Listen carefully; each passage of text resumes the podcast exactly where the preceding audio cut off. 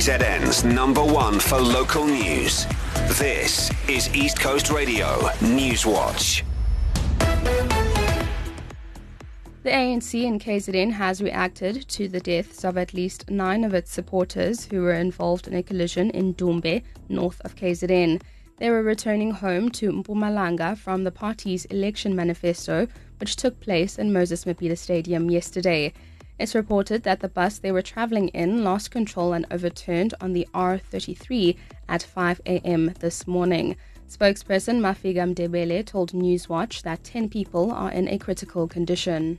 As the ANC, we have already alerted the leadership of Mpumalanga, and both the Mpumalanga leadership and the provincial leadership of KwaZulu-Natal are on the scene. We will be in contact with the families and also visit all the injured comrades.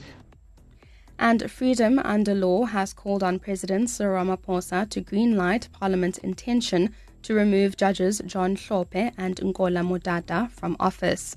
Over 300 MPs, including from the ANC and the DA, voted in favour of the motion to impeach the duo on Wednesday. They were found guilty of gross misconduct by the Judicial Conduct Tribunal. Freedom Under Law's Chris Oxtoby says the judges need to be held accountable to ensure that the judicial system is intact.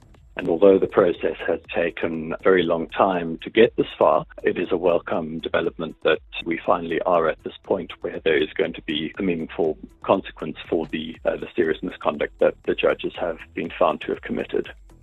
And abroad, Irish actor Cillian Murphy picked up the award for Best Actor for his role in Oppenheimer at the Screen Actors Guild Awards. The star studded event took place in the US in Los Angeles last night. The film itself won Best Cast in a Motion Picture. Murphy said the award was special to him. I have never felt so looked after or cared by a group of actors. Every day, look at your names on the call sheet just made me brave, guys. So thank you, thank you, thank you. All the actors nominated alongside me, I am just bursting with admiration and respect. That clip courtesy of Sky News. recapping your top story this hour, the ANC in KZN has reacted to the deaths of at least nine of its supporters who were involved in a collision on their way home from the party's election manifesto.